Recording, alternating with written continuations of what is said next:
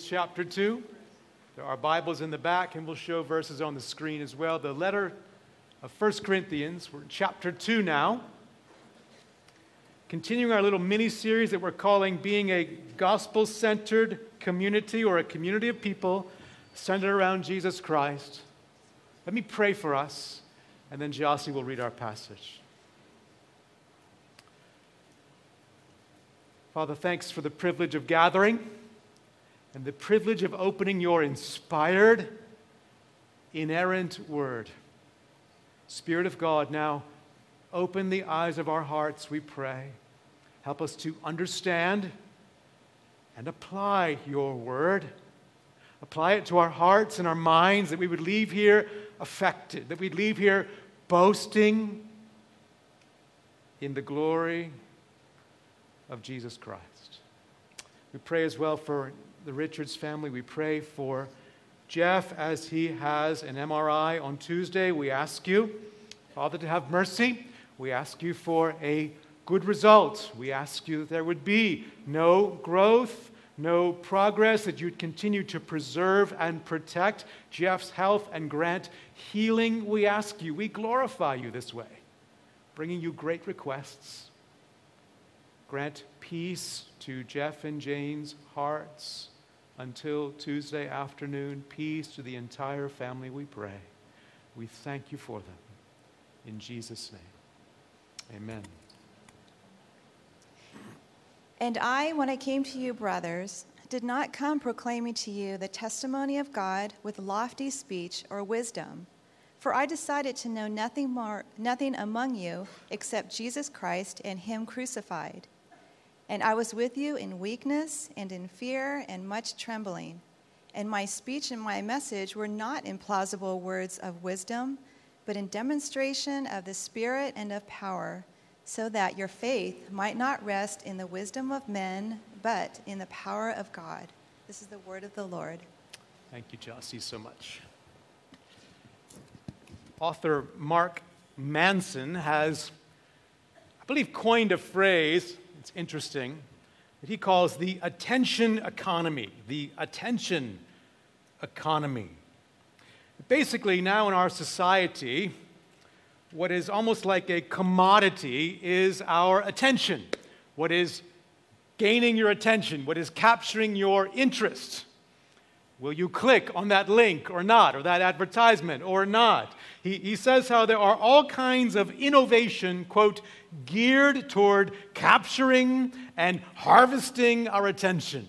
All kinds of innovative things trying to capture and harvest our attention all day, every day. Not just television and radio, but all forms of social media this blog and that blog, this Twitter feed and that Twitter feed, this website, that website, this latest news story, that latest Facebook post.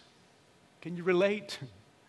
Countless things all day, every day, vying for your attention, competing for our interests. And so I ask you, how can the church of Jesus Christ possibly compete with all that?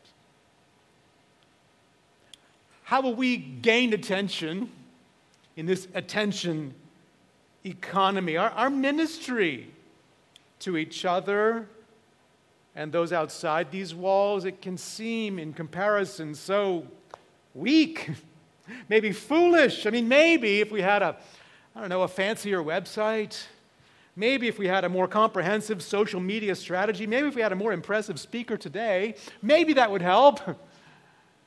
what's really going to, quote unquote, work today? What's going to be effective today? It's a ministry question. How can we do effective ministry in this attention driven, interest grabbing day and age? Before we answer that, make it more personal. What's going to, quote unquote, work in your small group? When you go to your home group, what, what's going to be effective in ministry to each other then, with so many other things vying for your attention? What's going to be effective when you try to help a friend who is struggling later this afternoon? What possibly could you offer them with so much trying to capture their interests? What are you going to use to care for your child or your teenager or teenagers to care for your parents? What possibly could you offer them? Well, in this passage, God provides us with his ministry paradigm. His ministry paradigm. Here we see the Apostle Paul providing an inspired description of his ministry in a city called Corinth, and he's accenting especially his preaching. I acknowledge that. He is accenting his preaching there in Corinth, but through the lens of his preaching, friends, we are provided with a, a compelling ministry paradigm for you and me. A compelling ministry paradigm for Grace Church. I would sum up that paradigm like this very simply that all of our ministry must explicitly center on the good news of Jesus Christ. And I want to see, you, see with you two reasons why. Two reasons why all of the ministry of Grace Church, all of the ministry to each other, all the ministry we do outside these walls, it must, friends, explicitly, intentionally center on the gospel, the good news of Jesus Christ. Here's reason number one Christ centered ministry. Christ centered ministry defines God's priority for us. Christ centered ministry in this paradigm defines God's very priority for us. You see, the Corinthian church, they had their own kind of attention economy going on. The love of philosophy and impressive oratory had captured their attention, it was vying for their interest. That seemed more wise, that seemed more powerful. And so the Apostle Paul is holding up three things in stark contrast to the other things that have captured their attention. Three things. Last week we saw him mention the weakness and foolishness of the cross of Christ, with weakness and foolishness in quotations. And we saw the weakness and foolishness of ourselves, of believers in Jesus Christ. That was also last week. And now the third part of his argument the apparent weakness of his own ministry. Look at verse 1. And I, when I came to you, brothers, I did not come proclaiming to you the testimony of God with lofty speech or apparent wisdom, the kind that you like. I was not trying to impress you with my oratory or the latest philosophical fad. I simply proclaimed, notice, the testimony of God. Here's my priority God's priority the testimony of God. But what is that? Well, in verse 2, he tells us. Notice how verse 2 begins. begins for, so let me explain. For I decided to know nothing among you except Jesus Christ and Him crucified. Many things happening in your attention economy in Corinth, many things trying to capture your attention, Corinthians. I decided to know nothing among you except Jesus Christ and Him crucified. Now, I want to add a little explanatory note here as we're talking a lot about the cross of Christ, singing about the cross of Christ. The apostle here is not playing sort of theological Jenga. Have you ever played Jenga before where you you have a stack of little pieces of wood and you make a thing like this, a little pile, you know, and then you try to see how many pieces of wood you can pull out before the whole thing comes crashing down. Well, you can't do that with the gospel. It includes Jesus' virgin birth, his perfect life, his triumphant resurrection think we could add his ascension back to heaven where he currently reigns and from where he will return in addition to his sacrificial death. So the apostle is not negating all of those other elements. You cannot pull one of those out. If you do, it all comes crashing down. He is, in effect, He is, in effect, summarizing this gospel with that phrase Jesus Christ and Him crucified. But I do think, I do think he's also identifying the heart of this good news. Jesus' substitutionary sacrifice, where, where the God man hung as a substitute, hung in our place until the full fury of the holy and justified and good wrath of God was poured out on the sins of all who believe. I say good because a holy God must judge sin, he must judge what is wrong. That is good.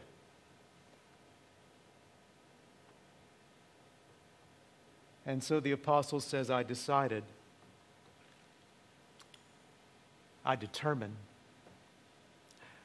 I resolved to know nothing among you Corinthians except Jesus Christ and Him crucified. Now, we might think here, I realized we could think that seems awfully narrow. That seems awfully limiting. I mean, he was there in Corinth a year and a half. There are so many other things to learn in the Christian life. Let me speak to that briefly. I want you to imagine a, a prism. Let's say a prism of glass.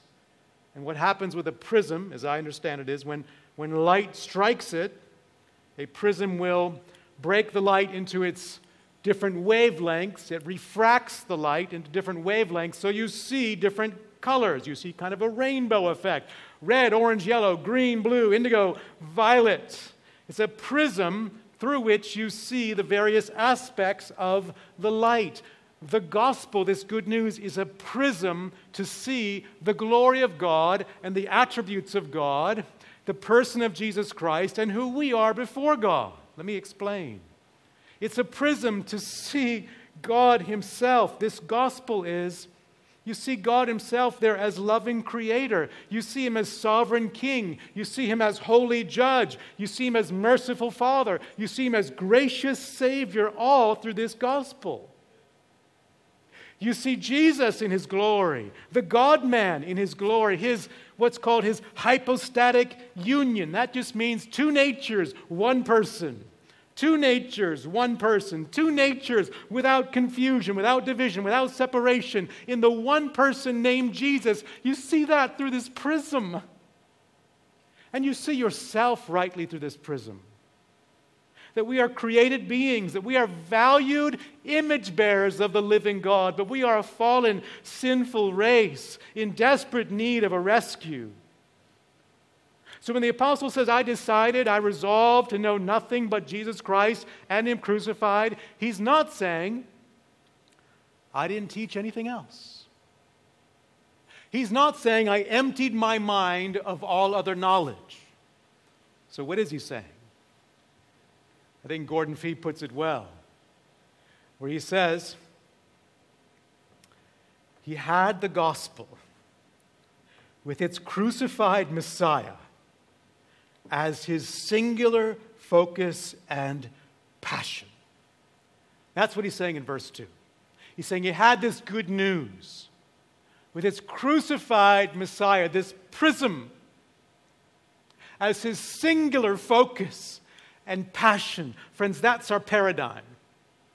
This good news that we were just singing about, our singular focus and, and our greatest passion. That's God's priority for all Christian ministry. The problem in Corinth was God's priority was no longer their priority. Other things had captured their attention. Other things were harvesting their interest. Other things, other things seemed more impressive. Other things seemed more, more effective. They had become distracted from this priority, and friends, we get distracted very easily ourselves. In C.S. Lewis's book, The Screwtape Letters, the older demon named Screwtape is giving the younger demon named Wormwood a strategy for distracting Christians. He says, quote, work, work on their horror of the same old thing. That insightful? You want to distract Christians, hear what you do. Work on their horror of the same old thing. The horror of the same old thing, he says, is one of the most valuable passions we've produced in the human heart. Friends, the horror of the same old thing in the church means we're drifting from the old, old story. That's what the Corinthians were doing. And that can be our temptation. I think that's why this passage is so important. Friends, there are numerous well intended Christian conferences that want to tell you how, how you can make ministry work better, how you can do it more effectively, how you can, how you can see greater results. And we love that as Americans, don't we? We love to measure results. We like to make graphs. we're, we're pragmatic people. We want to get things done. We want to know what really, quote unquote, works. And that's not wrong necessarily. But the, the craving for what works, it is like a, a flashlight shining in our eyes. Have you ever done that before? It's not really a good idea. You take a flashlight, you shine it in your eyes. I did this with my phone recently. I had it turned the wrong way and turned on the flashlight little thing, and it shines right in my eyes. And when you shine a flashlight right in your eyes, it, you're blinded to everything else. In that moment, you can't see everything else around you. You can't see what you might say really matters. And that's what happens in our craving for what will quote unquote work and produce results and measure success. We're blinded from what really matters in Christian ministry according to God.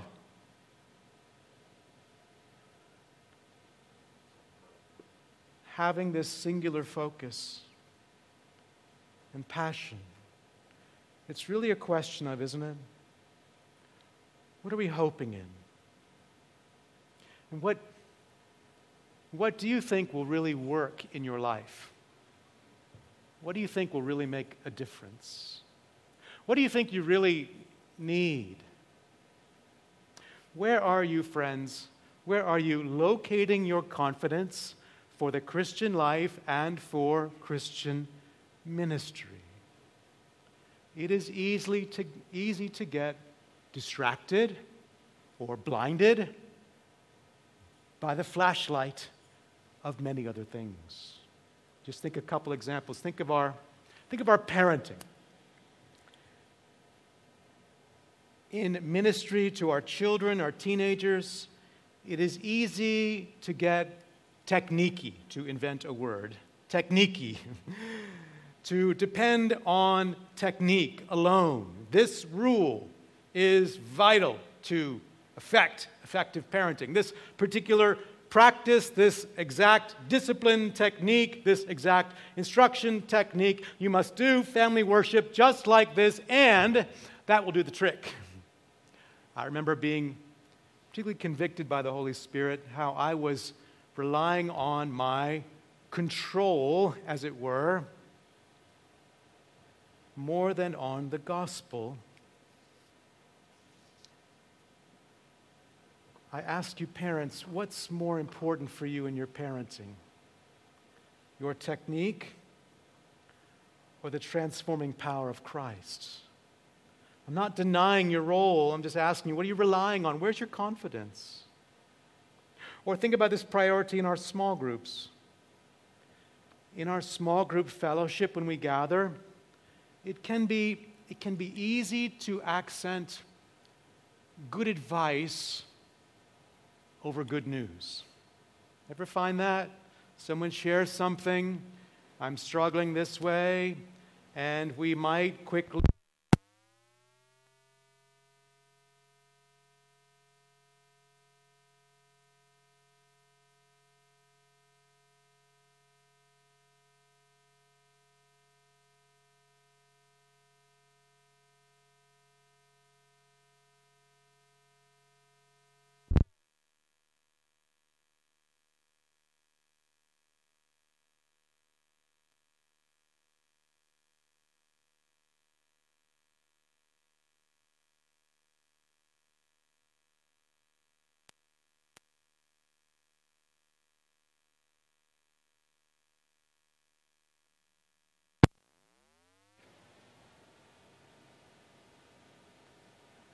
Check. Okay, thank you, Matthew. This is when the sound team, our underappreciated sound team, gets some credit. We don't know what happened to the power in the building, but something happened. Think about our small groups. We can accent good advice over good news. Someone shares something, and the conversation can quickly become, well, have you tried this brand of detergent? You know, have you, have you, have you tried my particular diet? Have you, have you gone to my chiropractor? Have you tried this essential oil? And those, those are all fine things. I am not putting any of them down. But the priority, friends, is ministering good news more than our good advice. Because then, then you provide hope and help in the only place they can find it, ultimately, Jesus Christ. You see what I'm saying? It's easy to get distracted from this priority in our ministry paradigm. And our ministry, our ministry needs to look like it needs to look like what's described in the book, The English Patient. I've not read the book, I've read about the book. You know how I do books. it describes two map makers. One is in a burning plane crash. He survives. He crashes in the desert among desert tribes. He is lost at first. He is disoriented at first, but as a map maker, his, his global knowledge just needed to locate itself. And so he says the following I knew their place before I crashed among them. All I needed was the name of a small ridge. And then a map slid into place. That's how you can think about ministry. You just need to locate yourself in that situation. You just need to ask good questions to ascertain what's really going on, and then you need a map sliding into place the map of the good news Jesus' life, death, resurrection, and then you're providing real help and real hope to that person.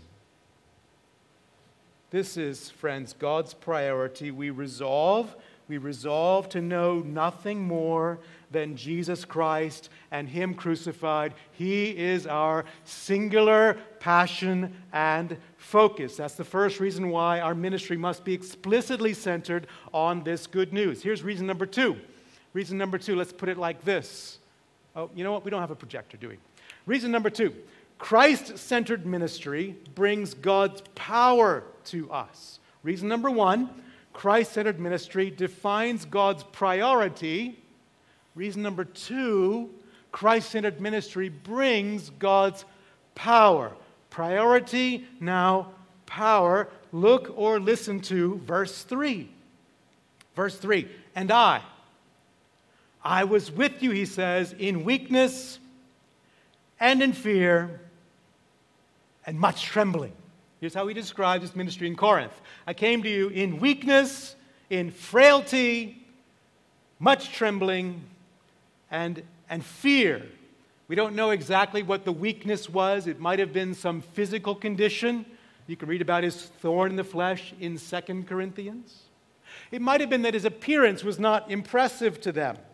There, there's an interesting second century document that describes Paul as, quote, a man of small stature with a bald head, crooked legs, and a hooked nose. We don't know if he really looked like that or not, but it's not a flattering ex- uh, description of Paul. We don't know his exact weakness here, but he felt weak. And notice he came, he came with fear and much trembling. You can read in Acts chapter 18 about the opposition he experienced in Corinth and the fact that the Lord Jesus had to appear to him in a vision to keep him in the city and to keep preaching. That might be the fear and trembling he's talking about. Regardless, he felt weakness, he felt fear, he was trembling, and I find that so encouraging. Because I can relate to that. Can't you? Do you relate to weakness in ministry? Fear? Trembling? I mean, just think about parental ministry. Parents, don't you ever feel weak? And parenting will humble you in God's good design. Or when you're ministering to a friend and you know you need to mention something that they're not really going to want to hear, but you need to mention something for their consideration that might be helpful then, be a loving thing to do, but you feel weak inside, don't you? I don't want to bring this up. It's so uncomfortable. Or in evangelism and outreach, who doesn't feel weak? Who doesn't have some trembling? I was on Friday after a run with some friends, driving in a car with one particular friend. He asked me this question What are you going to speak on on Sunday? Great opportunity, right? I said, uh, mm, uh, uh, uh. Well, um, yeah, the Apostle Paul is going to talk about what he focused on, and that was how Jesus died for our sins. And then I quickly changed the conversation topic. It's so weak, tap. Fear, tap. Trembling. Can you relate? I mean, who doesn't feel some weakness? And here's the point through our weakness, the apostle is going to say, God displays his power with this message. Look at verse 4. He says, And my speech and my message were not implausible words of wisdom. I was not seeking to impress you by my oratory. Instead, I spoke, notice this message came, notice, in demonstration of the Spirit and of power. And Spirit and power are used rather synonymously, synonymously there saying the Spirit's power was the, the proof, the, the demonstration. This is God's message to you. I just use plain words to tell the old, old story. And that brought a demonstration of the Spirit's power. You should ask, what was that demonstration? Well, I think he tells us in the next verse. Verse 5. So that, so here's purpose now, so that your faith, Corinthians, might not rest in the wisdom of men, but in the power of God. In other words, the demonstration of the Spirit's power seems to be their faith in Christ. They became believers in Jesus through this message, through these simple words of the old, old story. God acted upon them. Remember, God called them, we saw last week. God called them, He brought them to Himself, He brought them out of death into life that they might believe. That's the demonstration of the Spirit's power. Same in your life if you are a Christian. He acted upon you and you believe. So the Spirit's power demonstrated was their very existence as Christians. Now, it's interesting here. Here's the, here's the first mention of the Holy Spirit in this letter. And we're going to see soon how aspects of the Spirit's work were pretty confused in Corinth. They got things pretty wrong. And so, what God is going to do in this letter, we're not going to see all of this, but I wanted to forecast some of it for you. What God's going to do in this letter is take their narrow definition of the Spirit's power and expand it hugely. He's going to say in this same chapter, the Spirit's power reveals the gospel to you. That's next week. He's going to say in chapter 4, the Spirit's power enables ministry out of weakness. He's going to say in chapter 5, the Spirit's power produces holiness in our lives. He's going to say in chapters 12 through 14, the Spirit's power empowers love and service with spiritual gifts. He's going to say in chapter 15, the Spirit's power brings the resurrection of our bodies when Christ returns.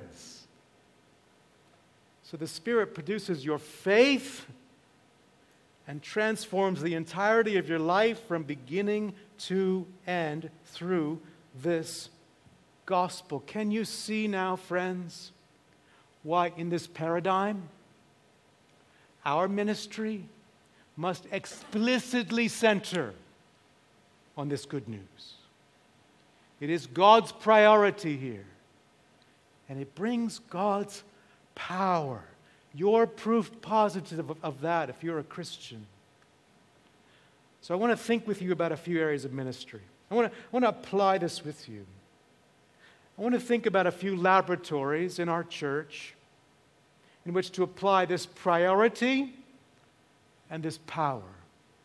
Think about first the area of trials and ministering to each other through suffering.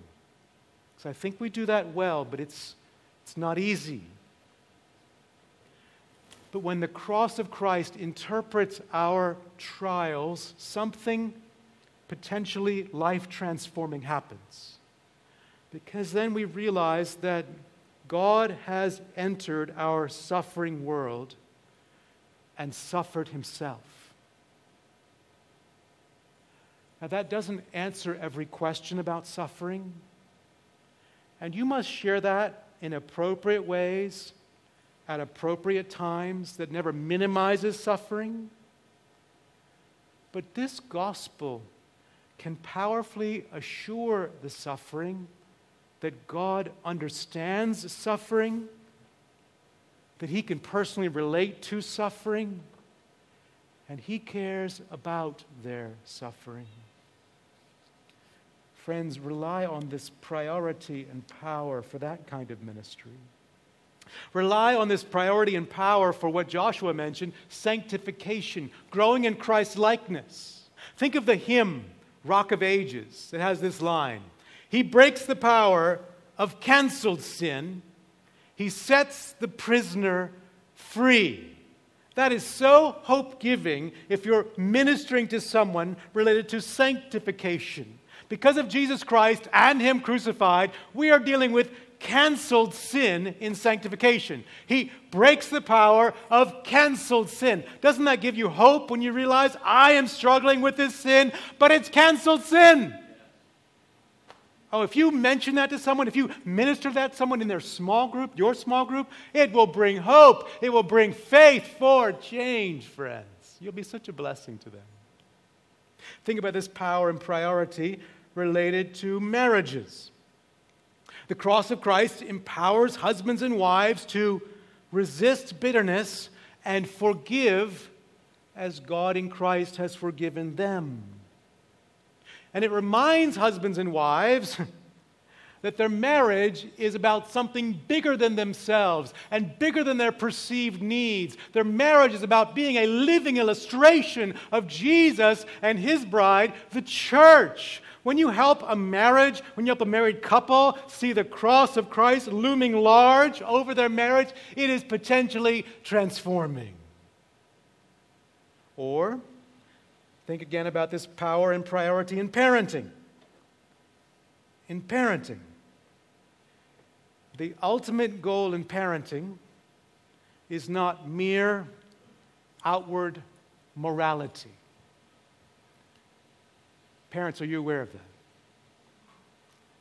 It's not mere outward morality. Donald Grey Barnhouse, he once speculated that if Satan, if Satan took over Philadelphia, his city, if Satan took over Philadelphia, he said all the bars would be closed, pornography banished, pristine streets would be filled with people who smiled at each other and children would say, Yes, sir, and no, ma'am. That kind of sounds nice, right? Children would say, Yes, sir, and no, ma'am, all the time. And he says, Churches will be full every Sunday where Christ is not preached. See what he's saying? The gospel is not about mere outward morality. Satan would love that. The goal of the gospel is to transform our souls, and that's the goal in parenting to see God transform souls by the ministry of this good news. It's our power and priority in parenting. Think about our fellowship, friends.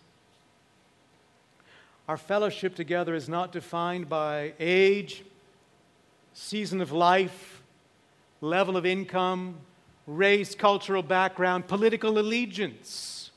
Our fellowship is defined by Jesus Christ and Him crucified, and that, that is transforming content for our fellowship. Martin Luther, the great reformer, wrote in his introduction to the book of Galatians, he said, quote, listen to this, most necessary it is, most necessary that we should know the gospel well, teach it to others, and beat it into their heads continually, as only Luther could say. Now, that would be a great agenda for every home group meeting and every Bible study. Know the gospel well, teach it to each other, and graciously, lovingly beat it into our heads continually, friends. That is transforming fellowship. Point a friend, point a spouse, point a child, point a teenager, point a fellow member of this church to the good news today. You'll be a blessing to them. Or lastly, this is our power and priority for our mission, for our outward mission with this gospel. In a blog post, Pastor David Prince tells of being suddenly approached by a stranger, or someone he thought was a stranger. And the guy said to Mr. Prince, he said, You don't remember me. I went to your church 14 years ago. You preached the gospel every week, and so did the small group leaders. I love that. You preached the gospel every week, so did the small group leaders. To be honest, he said, I did not want to hear it and stopped attending. I thought I wanted something more practical, something that would help with my daily life. I found what I was looking for, he said. I was getting my ears tickled elsewhere, but I could not shake the gospel you preached. And four years ago, he says, I trusted Christ. And now I'm in a gospel preaching church where I now live. And I just wanted you to know thank you. Don't ever stop. Don't ever stop preaching the gospel. Friends, for our outward mission, as you relate to your neighbors, your friends, your coworkers, let me echo the same advice. Don't ever stop. Don't ever stop preaching this priority and this power for it is the transforming testimony of God. Do you see now? Do you see now with this attention economy around us? With so many other things vying for our attention, so many other things competing for our interest, wanting our clicks on the mouse can you see how one thing, one message, one good news must be our singular focus and passion? Friends, can you see how all of our ministry in Grace Church and through Grace Church, it must explicitly center on this good news? So let us do, let us do what verse 2 describes. Here's the application Here's the takeaway. Let us do what verse 2 describes. Let us decide. Let us determine. Let us resolve to know nothing more than Jesus Christ and Him crucified. Let us know nothing among each other accept that good news. Let us know nothing more than Jesus Christ and Him crucified outside these walls. Let us continue to glory only in Christ, crucified, resurrected, and reigning. Amen. To help us do that, we're going to take the Lord's Supper together. So, would the music team please come?